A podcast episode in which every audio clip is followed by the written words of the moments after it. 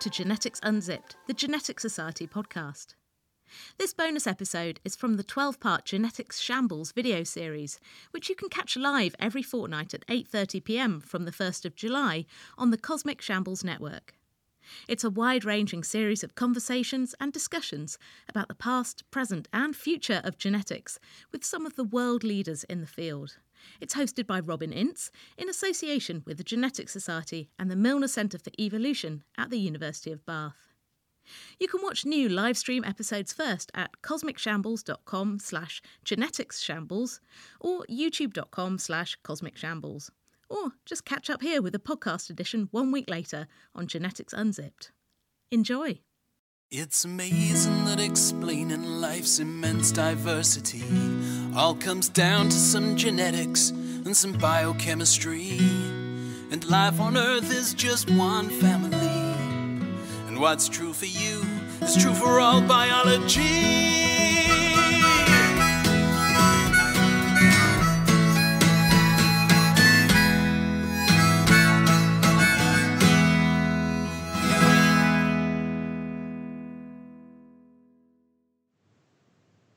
Hello, welcome to Genetic Shambles Live, uh, which we've been doing regularly now for the last pretty much, it must be about 18 weeks, because I think this is uh, show nine. And uh, we're presenting it in association with Genetics Society and the Milner Centre for Evolution at the University of Bath. Uh, I'm Robin Ince. Uh, we've been, we've done, as I said, lots of different episodes about many different themes, as well as a couple that we did specifically on COVID 19. In fact, the one we did two weeks ago was trying to answer a lot of different questions people have about COVID 19, some of them dealing with some of the kind of more conspiratorial theories uh, that are out there, but also looking at things like long COVID, etc. And the news today, of course, there is uh, more and more information, evidence, and understanding of that uh, building up. This is one of the fascinating things that time is, of course, things are changing all of the time. That is the nature of science in these kind into the nature of discovery very often. Um, and uh, I'll tell you a few things. Also, you can you can hear all of those old episodes, and you can also watch all of those episodes. They're all up there on cosmicshambles.com, and I also think also at the uh, Genetics Unzipped uh, somewhere there, and Genetics Unzipped podcast. You can find them there. Uh, t- tonight, if you have any particular questions, uh, send them to us. You can either tweet at Cosmic Shambles, or you can just go into the live chat, and uh, it will be a very interesting one today as well, because by one might say synchronicity, if you're a Jungian, one might say coincidence otherwise, but uh, it does turn up that, of course, uh, today the Nobel Prize uh, for Chemistry uh, was won by Emmanuelle Charpentier and uh, also by Jennifer Doudna, and that was for their work on CRISPR. So it's what we're going to be talking about today, which is about the editing of genes and uh, our changing understanding of that and the possibilities that that actually gives us. And I'll also mention one more thing, one quick plug, which is our nine lessons of carols for curious people that we do every year for normally normally a, a, a week or so uh, in London, is obviously cancelled because there's just not that many things going on in terms of in the live theatre world, and it's all very precarious. So, as opposed to just cancelling it altogether, now on the 12th of December this year, we are going to do starting at midday a 24-hour nine lessons and carols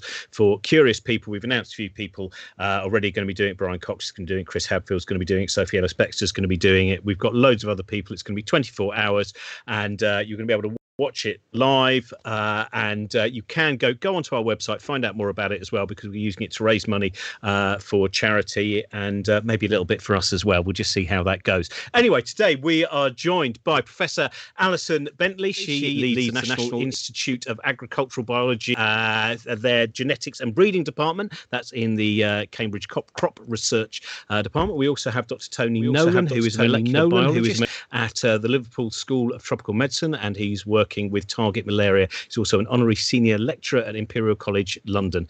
Um, and uh, I will also will be putting links after the show that you can see some of their work as well, so introductions to give you um, some sense of some of the other things they do. So uh, we're going to be talking about new technologies uh, because this is an incredible thing. As you've in the previous episode, you know, the 21st century is an, an incredible revolutionary time for the understanding of uh, the code within us, within all living things. If you uh, heard the interview I did a while ago with Paul Nurse, that was a fantastic thing. Our understanding of yeast and thus our understanding of all living things, that connection is an incredible thing. Um, so it is going to be about new genetic technologies, how we're going to use them to uh, help ourselves, I suppose, really. And we will start off by, uh, well, first first of all, Alison, I'll ask you in terms of the reaction for uh, today's Nobel Prize for chemistry. Did, did were you expecting that this this might be uh, the year for CRISPR?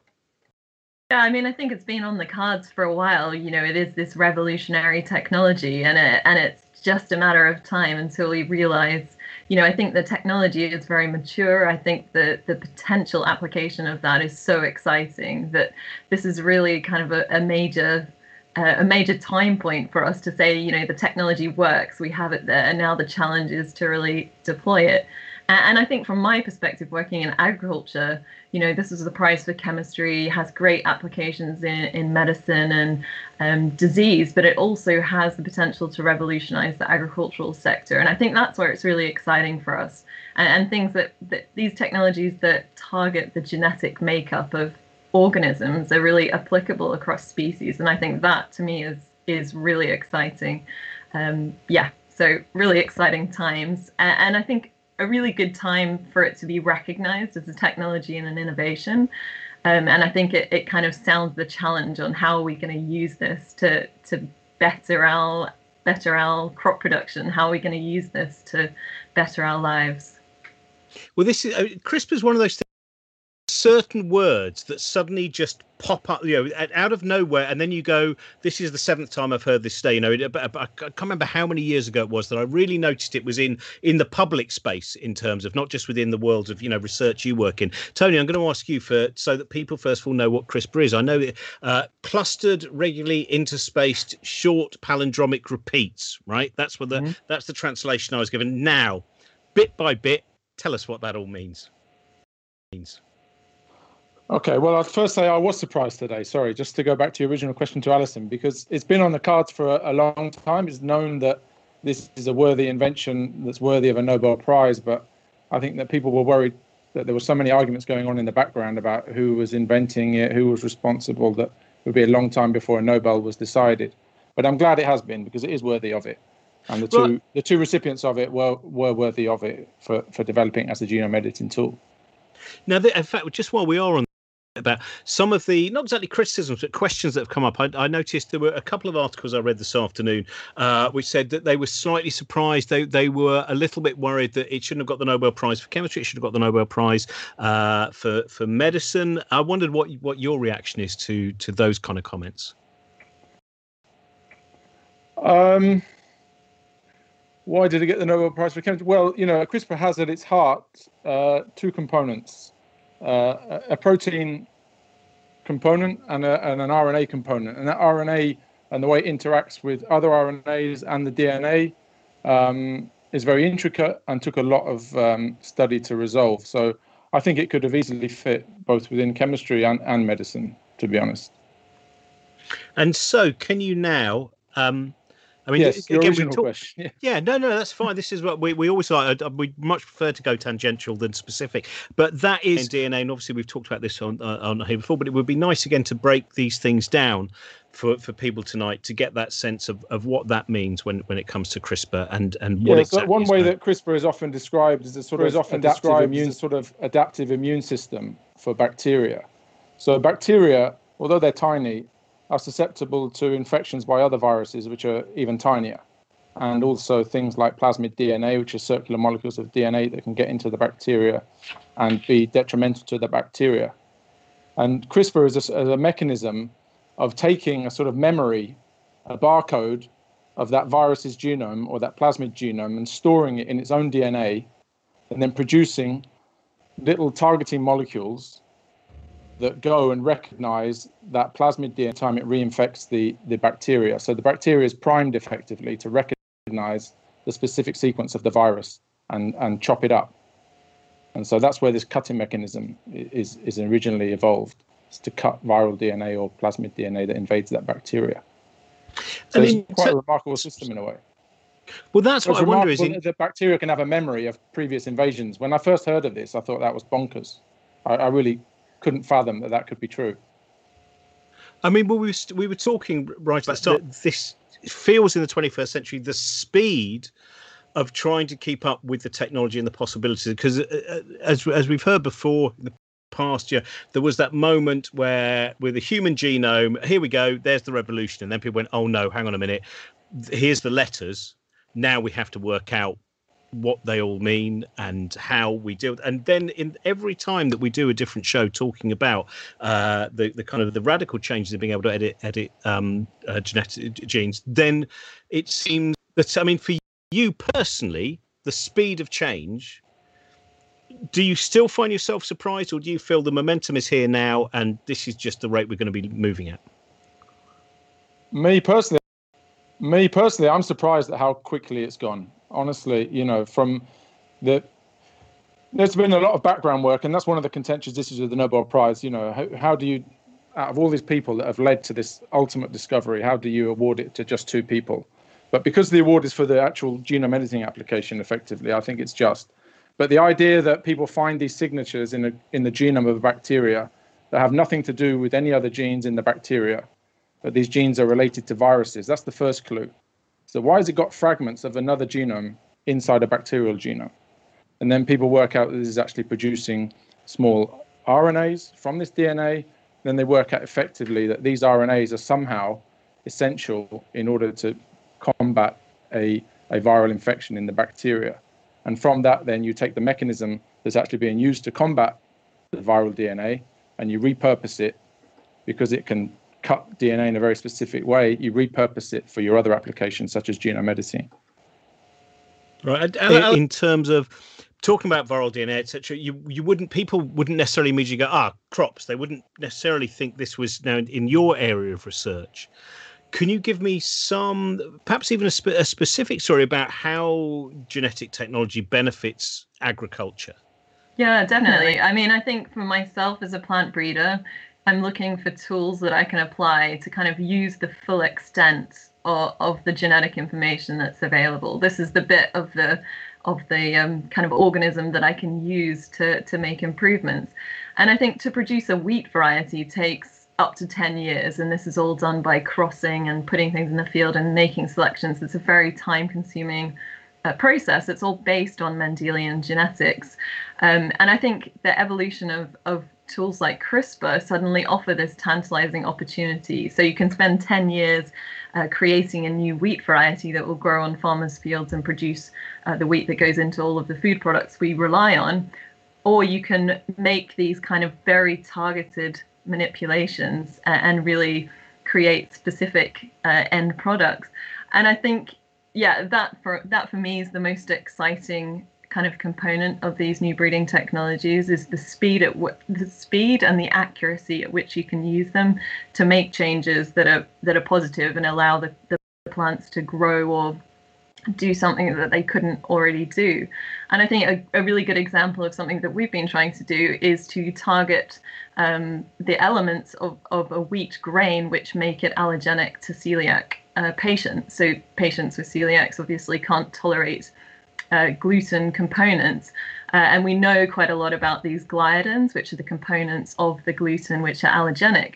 And, and so you can see you could use CRISPR uh, to target these uh, gliadin um, components, uh, knock them out, and then make a wheat that is less allergenic or has zero allergenic uh, kind of reaction in celiac patients. And so these are some of the really exciting applications that you can see. You know, these are things we we know are there and we know that are, have a kind of negative effect, uh, and we want to be able to remove them. And we can use CRISPR and these gene editing technologies uh, to do that in a in a very targeted way as well.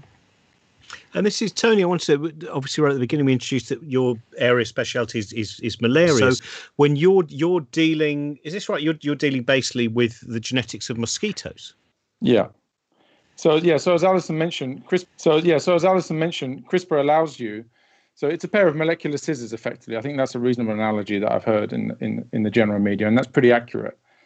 But the point is, it's not just scissors that cut randomly. It's scissors that are very targeted so because you know that it's a small RNA molecule that is required to target that molecular scissors to the sequence that you want, all you have to do is change the sequence of that small RNA molecule, and it will go and target whatever sequence that you want. So for Alison, it's this this gene involved in the allergenicity of wheat. In my case, it might be looking at the genome of the mosquito because everything now is a genome that's published and sequenced. So you know the entirety of the DNA. If you look at that DNA and you say, okay, this DNA, this section of DNA looks like a gene that's involved in interacting with a malaria parasite that the mosquito transmits, for example, and you want to know, is that really true? Is that really the function of this gene? Then you can use CRISPR to target that gene and disrupt it or modify it in some way and see what the effect is then on its interaction with the parasite.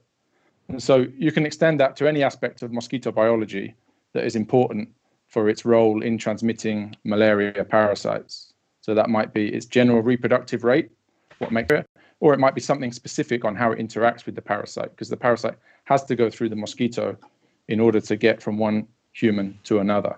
And so CRISPR has opened up a whole world of different genetic questions that, that, that we can answer. And that's the same for us in mosquitoes, the same for wheat, and same for, for everything really, because this system works.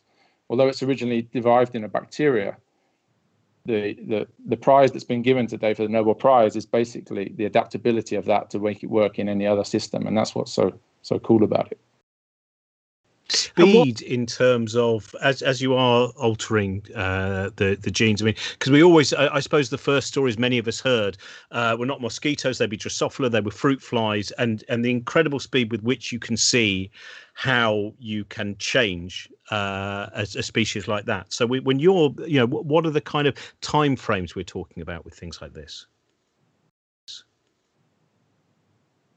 Can I'll jump in and talk about wheat yep. because I've already said that, that, wheat breeding takes 10 years, uh, and now in the lab we can edit in, in, wheat in 36 weeks. So this is, you know, this is an amazing kind of speed of ability to manipulate the genetic information of a wheat plant. And wheat wheat is a hexaploid crop. It's got, you know, a very complex genome. So this is now kind of this is technically possible to do in, in 36 weeks from the point with which you kind of start the process. Um, so that kind of compared to a 10 year time frame to produce a conventional variety, it is part of why it's really exciting for application in, in crops. And what about in, in terms of we, we should talk obviously you know talk the celiac thing, but also the environmental benefits of this as well. This is one of those areas where, of course, as you will have had thrown at you, you know, numerous times, terms like frankenfoods and all of these different things, which, as we know, human beings since civilization began have been and probably beforehand have been altering their environment. It's just that the methods involved as you to have changed and it takes less and less time to do it. So can we look at some of the, the, the, benefits that perhaps aren't getting highlighted when, when people are sometimes being perhaps anxious about these? Yeah, and I think that that comes under the gene editing and the genetic modification. You know, classic GM, um, that debate has been going on for a long time, uh, and about understanding some of the benefits. And and hopefully this prize today, the awarding of it, will will open up that conversation again to say what is really the potential of this. Is it just about curing disease, or is it about kind of holistic views of, of food production within sustainable parameters or environments. Uh, and we work a lot on nitrogen fertilizer, so one of these major inputs into agriculture. And this has kind of huge implications for um, it, for the environment, for emissions. You know, we're almost at the planetary boundary of, of nitrogen. And I think these tools can really help us to understand how crop plants use nitrogen and, and how we can potentially optimize um, their use of nitrogen to produce the food, because we, we obviously need to produce enough food for a growing population. So we've got this kind of this balancing balancing act of kind of saying we need the nitrogen to produce the food, but can we understand the molecular switches that a plant uses to, to assimilate that nitrogen in the most optimal way? Uh, and I think there, what we work on is is the switches that a plant has within it, which determine where it puts the nitrogen, how it takes it up, um, and really it it it looks to us that it's very genetically tractable, so that we can kind of optimize our agricultural systems by having varieties which really kind of um, make best use of available nutrients to support the the food production uh, ambition of agriculture, but that also have this reduced environmental footprint. And I think that that's of growing importance of being able to to kind of co do both of those things because the obvious thing is just to say let's take all the nitrogen away because it's a you know it's a dangerous pollutant but but you know it's not that simple because we need to produce the food that we all rely on. Um, so I think these are the kind of sustainability slash kind of productivity questions um, that we're starting to get a handle on. And gene editing and, and GM really allows us to understand fundamentally in a plant how genetically tractable these things are, and then potentially be able to deploy them uh, in future. Tony, do you think we, you know, again, the, the fact that we're seeing more results, there is more publicity about actual tangible changes that are going on, that there is a change in the public's attitude towards, uh, as I mentioned before, sometimes it seemed it was very easy to to rile people up, and uh, you know there was a certain level of kind of anxiety, stroke perhaps one could say uh, paranoia. But perhaps do you, do you feel that we're we're moving on in in in this decade? I think we are, and I hope we are. I mean, I think it's important to see these things not as a panacea, but everything needs to be evaluated on its merits. There's no point tinkering just for the sake of tinkering, in my view. Um, if you want to apply that as a product or something, but if there's a real need there, then I think people are starting to realize as they understand more about what the technologies involve and what past efforts to try and achieve the same aims have involved, such as the breeding of artificial strains or in my case, the suppression of mosquito populations in order to get a handle on malaria.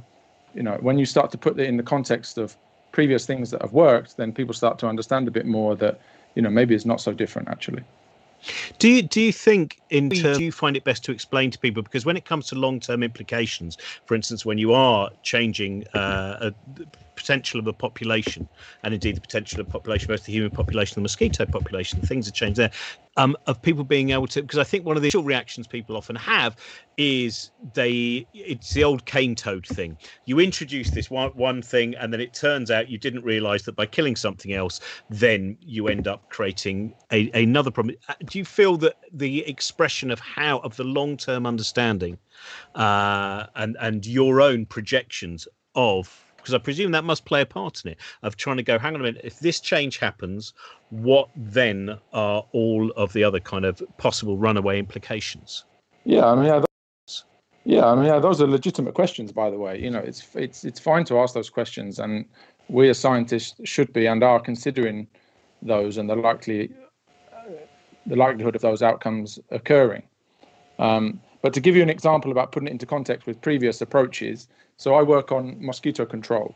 Okay, and the idea eventually is to understand the genetics and turn that into new tools to control mosquito populations. That can either be the development of new insecticides or different interventions that um, lead to behavioral changes in the mosquito or spreading genetic changes that actually cause um, an effect on the population, either by modifying it and its intrinsic ability to transmit the parasite or reducing its its numbers.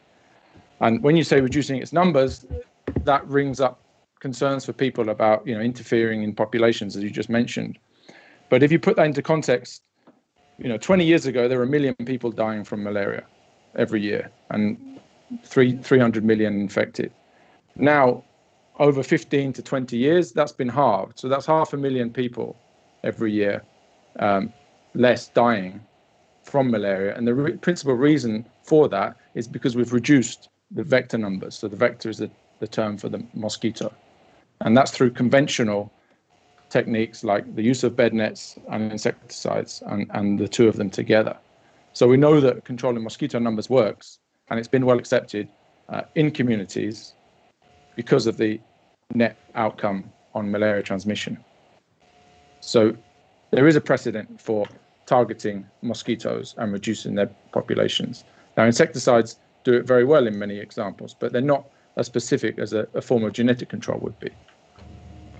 So, in, in, in terms of again the the changing ethics and you you must have to spend you know quite a lot of time again in the last 20 years of the first 20 years of this century the speed of having to go right what are the new ethics now if we're dealing with this whether it is in terms of disease control or whether it is in terms of agricultural change? Yeah i mean i think that's kind of huge area like we can use these technologies in the lab and we know they work and they really help us accelerate our genetic understanding. But in terms when we think about you know how do we release these things how do we get kind of food products or you know primary products that contain um, gene edits or or are GMOs uh, into into communities, um, that kind of acceptance piece, as well as the the ethics and potential downstream uh, of that, is a big a big part. I think for me, it's always been so surprising with the the the gene editing um, and the the opposition to GM. You know, we eat so much food produced by mutagenesis. You know, anyone who drinks uh, whiskey or beer will have drunk Golden Promise, which is this famous kind of barley variety which was created from gamma rays. So we're we're kind of perfectly happy with a product where we've taken some seed and exposed it to very high dose kind of radiation, which is something we would normally kind of associate with, wow, that's you know something that's super bad. Um, and that process of mutagenizing those seeds produced lots of different changes in the genome, many of which we don't know about. Um, but we're perfectly happy to drink the kind of whiskey that's made from this um, this variety, which was bred in that way. Um, and then we have gene editing, which is is a tool that gives us a very precise control about what we're doing in terms of the genetics. So we're changing a specific thing, which we think will give us, or which we can show will give us better malting performance or or uh, some better nutritional properties, um, and that um, kind of a difficult proposition. Um, and I think this kind of um, focusing on the method of production um, has really has really hampered that. Um, yeah, but it it doesn't make sense um, in, when you look at the kind of willingness to eat something developed via high dose gamma ray irradiation versus something developed from a very specific um, kind of genetic tool uh, used in the lab in a targeted in a targeted way. It may say a lot about the difference between whiskey and whiskey drinkers and people who predominantly want to have some form of satsuma or whatever. There is something where whiskey, yeah, I'll tell with it. Yeah, I'm just gonna, yeah, yeah, yeah this sounds brilliant. I like yeah. any. So, so, I mean, that, that that's what I find that there is when when you first started working this. I think there's a there is what could be considered to be gut instinct, a psychological, uh, uh, where and for you as you were explaining there have there been any particular shortcuts when you have someone who is is not kind of ideologically against it but they have that yeah again that whole idea that what's natural and what isn't natural have you found shortcuts to kind of being able to explain to them or just say apart from whiskey yeah, whiskey. I mean, everyone who eats a supermarket chicken is eating a product made predominantly from GM soy. You know, even a, a you know all of the chickens that are raised in the UK for kind of supermarket sale are, are kind of these products which have been fed on on a, a, GM product. And so you'll yeah, it's it's kind of an interesting discussion because you'll have people who'll say I'll never eat a GM product. And, then you say, Do you eat chicken? Yeah, of course I eat chicken. That's you know, that's and it's I think it's about how much we know as well. So we have this kind of this um, you know, a very positive relationship with food. We know what we want to what we choose to eat. Um, but we don't often kind of step backwards from that and say how hang on what what was actually what was actually uh, went into producing that? And uh, and is that okay? You know am i do i have this um, narrative going through all of my food choices or is it kind of just an ideological stance on that on the kind of thing that i can see and think i can uh, control and know about? Um, but yeah, I mean, it's a really interesting conversation and a lot of and and, and very polarizing. And I think as scientists, we need to understand that uh, and really find a way forward that focuses not on the technology, but the, on the outcome, on the on the positive thing for the community, like the reduction in mosquito populations, the kind of health benefits of these potential um, food crops, and the ability to produce agricultural crops with less inputs. I mean, Tony, I wonder, you know, for something that the, the story you were telling, you know, the, the, the, the, incredible changes, you know, half a million people. This is, I presume that GM in some of that is also an incredible educational tool beyond explaining GM itself when you actually in terms of the communication of of the scientific method and scientific ideas. Sorry, are you asking is it an Sorry, opportunity you, to, to educate about GM in general? Well, well, beyond that, when you actually see the results of, of this particular use of the scientific method, I'm wondering if that then becomes as an educational, as a broader educational tool as well. I think so. I mean, I, I think it, I think so. I mean, I, I, think it goes slightly to what I was trying to say earlier that you know, every case has to be evaluated on its merits. And if, if people want to have a choice between a GM version of a food in the supermarket and a non-GM food in the supermarket, I think that's a legitimate choice to be allowed to have. And you, know, you can make the choice on whether whether to uh, whether you think that's a reasonable investment of GM technology in order to achieve and have that choice. Um, in my application of, of this type of technology towards mosquito control, you know, that's a problem that is not uh, largely anymore, thankfully, uh, occurring in the West or in, in, Europe, for example. You know, there was once upon a time significant malaria transmission in southern Europe, even in parts of England, in Cambridge and the Fens.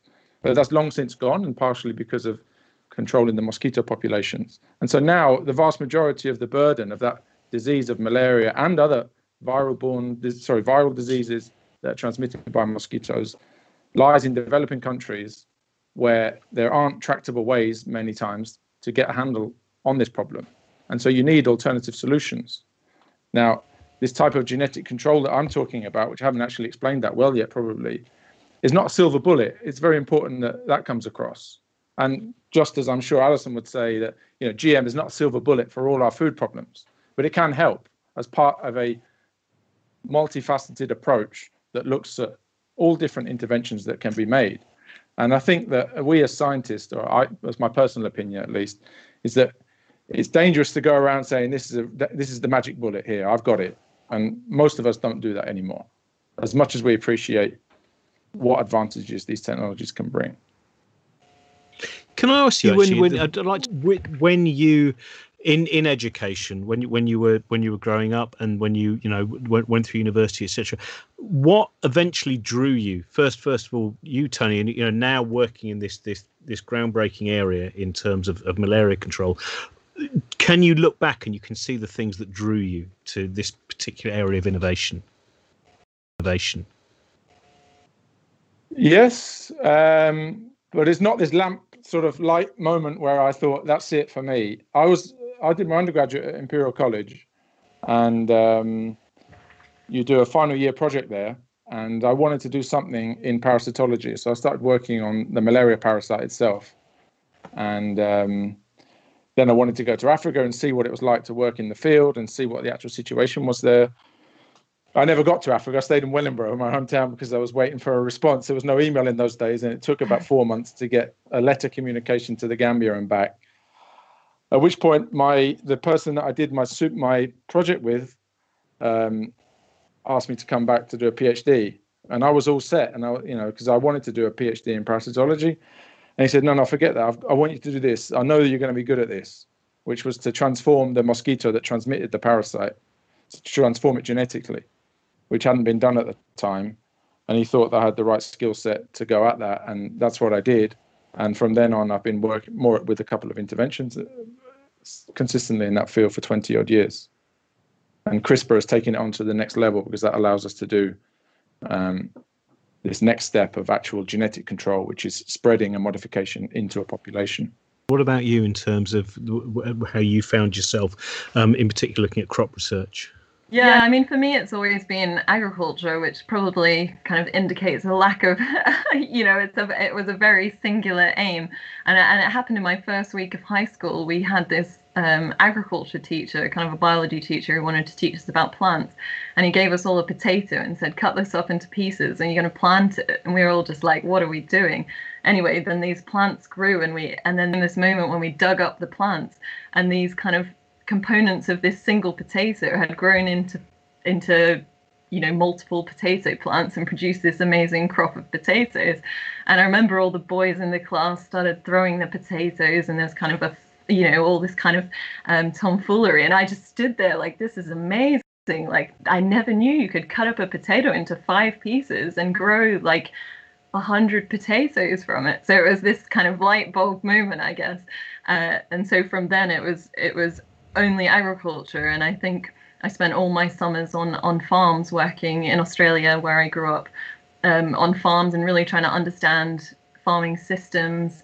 Uh, and then, yeah, when I finished school, I went to Vietnam for six months, and I think that's where I first kind of realized that this kind of effect of the transformative power of agriculture to produce food is not equally distributed, um, and this kind of access to technology and access to food is is uh, very inequitable, uh, and that you know a lot of a lot of effort is needed to kind of um, try and uh, address that, I guess, and so that's what's always kind of driven me kind of working directly on farms and with farmers to really understand how things can be translated and deliver benefits to the people and the communities who rely on them as well as kind of serving you know the populations of cities uh, and supermarkets that is what I find, you know, from both you and looking at some of the work you did before when I was reading up on that as well. As well, you know, that phrase you just used there, transformative power is uh, yeah, and and that's uh, we've got we've got our first kind of uh, questions coming in now. We have one from Stanley. Stanley would like to know.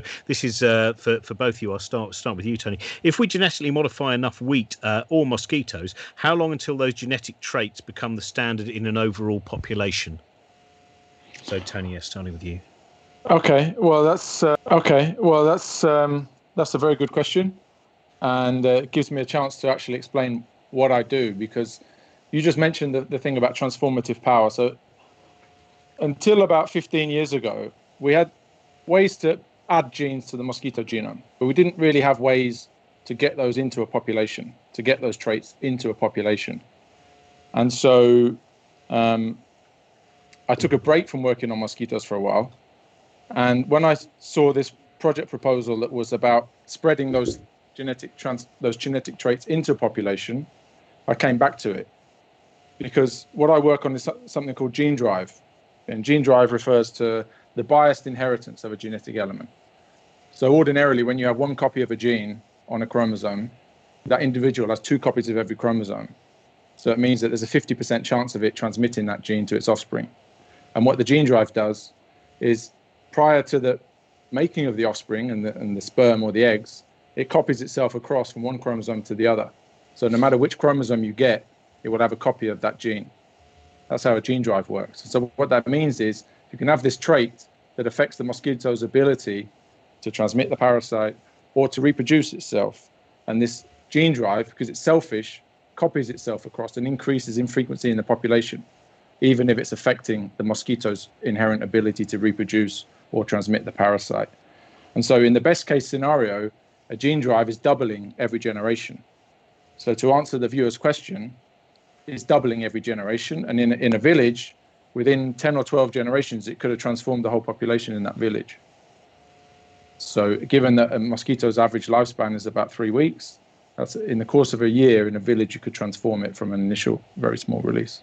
Um, Alison, for you, in terms of talking about, about wheat, yeah, so wheat's an inbreeding seed, so it kind of breeds true. So the seed that you plant is the, very much the same genetic identity as the seed that you'll get back.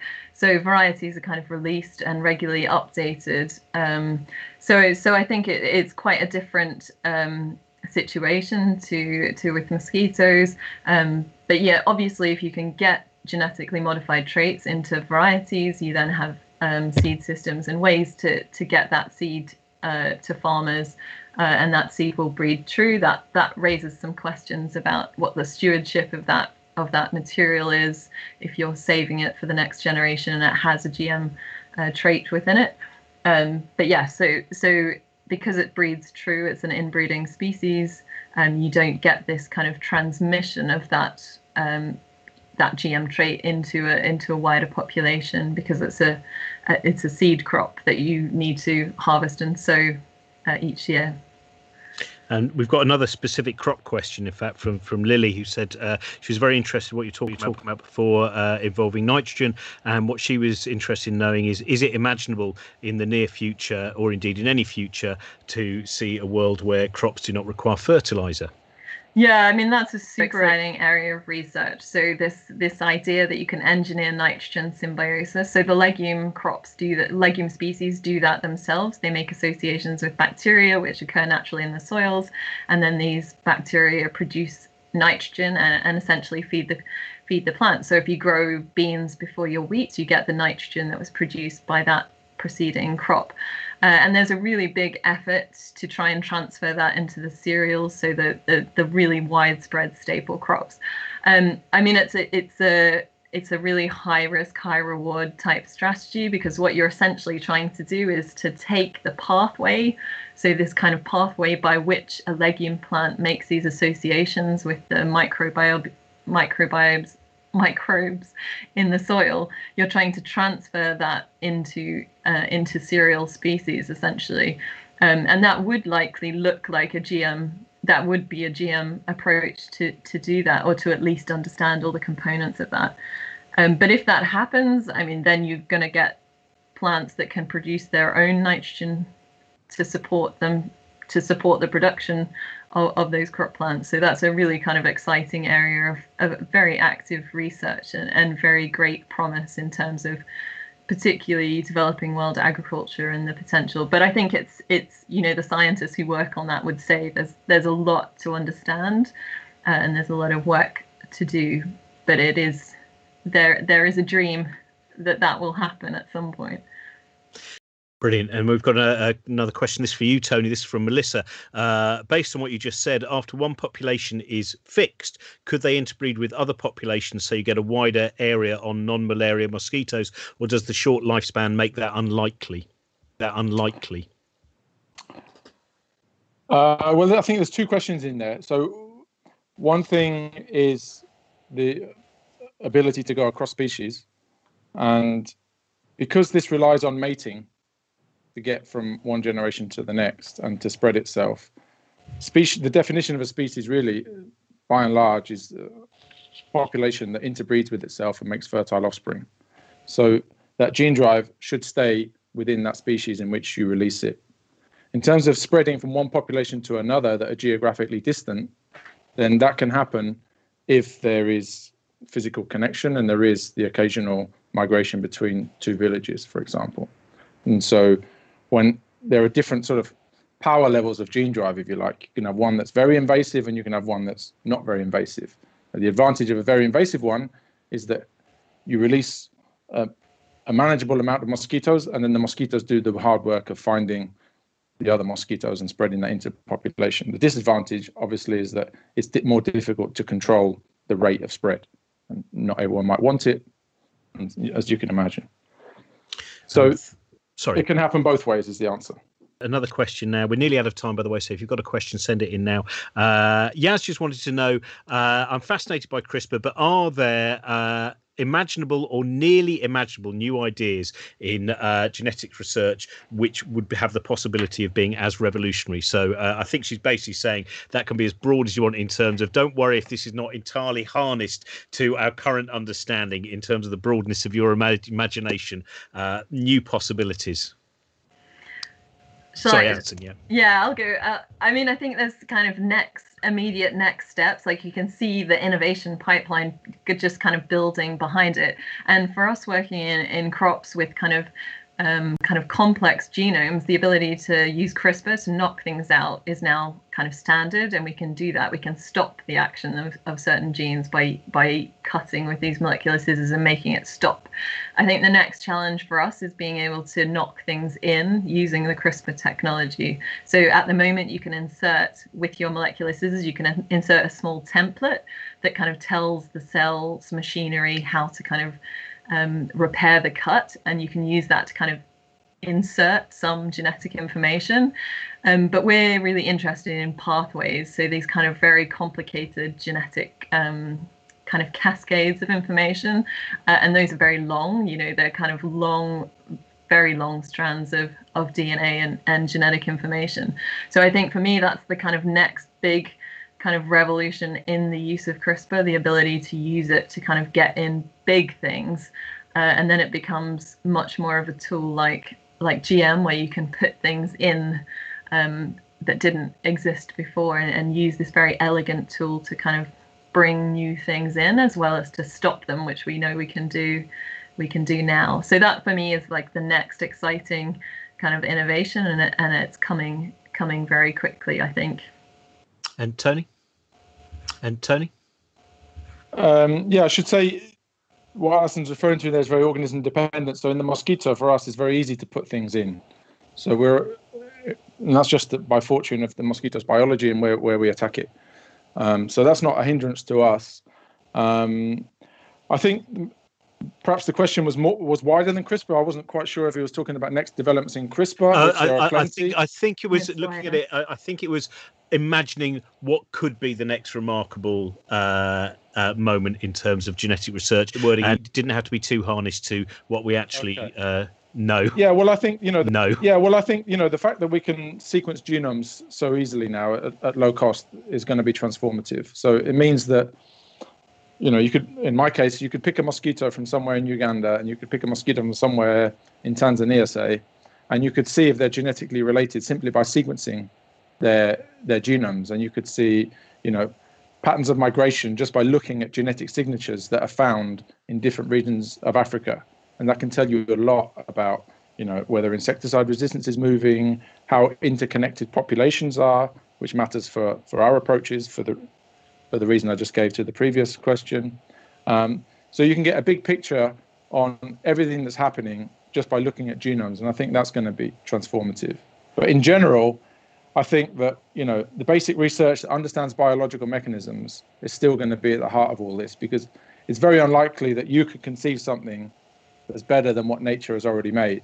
And that, that applies for the CRISPR genome editing tool. It's, it's inspired by nature. It's not exactly the same as what happens in bacteria, but it's been reharnessed to cut eukaryotic genomes where it doesn't normally exist. So I think that's the way to go. We've run out of time now, so thank you. I'm sorry for everyone whose questions we haven't been able to deal with. I'll just end on because it seems like a, a, nice one to end on with. Uh, Flip just wants to know, uh, when you may well have in some ways answered this to some extent, I think in the previous 45 minutes with, with some, but uh, what have been the, or what has been the greatest revelatory moment for you, either in the lab or in the field? So, uh, um, so I start? Can I start with you, Alison? Is that? A, I know that's a, a, a, tough one. Yeah, it is a tough one, and I guess um, kind of going off off message. Really, my biggest revelation was in a field in the Punjab in northern India, uh, and it was realizing that not all solutions are genetic. So we've been working on nitrogen, the genetic control of nitrogen response in in crops for a long time, um, and and we were in the field talking to farmers, and and they were kind of explaining how it's not they're not currently limited by the varieties they have. They're limited by um, the agricultural policies that determine the, the price of nitrogen and that's really what informs their decisions on, on what they buy not anything to do with the genetics. Uh, and i think that's really important as a scientist being able to look at at the challenge that you're trying to address and say is genetics appropriate? You know we're not you know we can do gene editing but we, we don't have to do it just because we can do it. We need to understand really what the challenges are and, and then develop the kind of appropriate research and, and implementation um, pathways for, from that. Um, but yeah, so that was really that was really kind of a mindset change from saying that solutions are always genetic. And i think if you're a plant breeder or a crop geneticist you know that's the, that's the temptation. Um, but often you know there, there's a cascade of solutions and some of those will be genetic. But having a more more holistic uh, view of, of challenges and how we can best address them using science led solutions is is really important. And, and a really important lesson to learn when you're a, you know, a keen kind of geneticist and research scientist. Tony, revelatory moment in the uh, the lab or the field? In the uh, the lab or the field? Yeah. Um, well, when I was a PhD student, I was trying to develop different components, put them together to make a transgenic mosquito. But because it hadn't been done, you have these what we call marker genes, and you don't know whether they work. You don't know whether you'll be able to see them. So I'm screening all these thousands of mosquitoes as larvae under a microscope, and I'm thinking maybe it's happened, but I just can't see it. Maybe it's happened, I just can't see it. Shall I look at these slides again? Look at these slides, and then all of a sudden, bang! There was this bright green uh, mosquito larva expressing GFP amongst about 35, and it was unmistakable. So I knew then that we'd made the first genetic transformation. That's fantastic. That was, that was, that was, pretty impressive. Tony and Alison. And uh, thank you, as usual, to uh, uh, those that we're making this with Genetics Society and the Milner Centre for Evolution at the University of Bath. Thank you also to our producer, uh, Trent Burton. As I said, all the uh, the previous episodes are up as well. We've done a couple on COVID 19.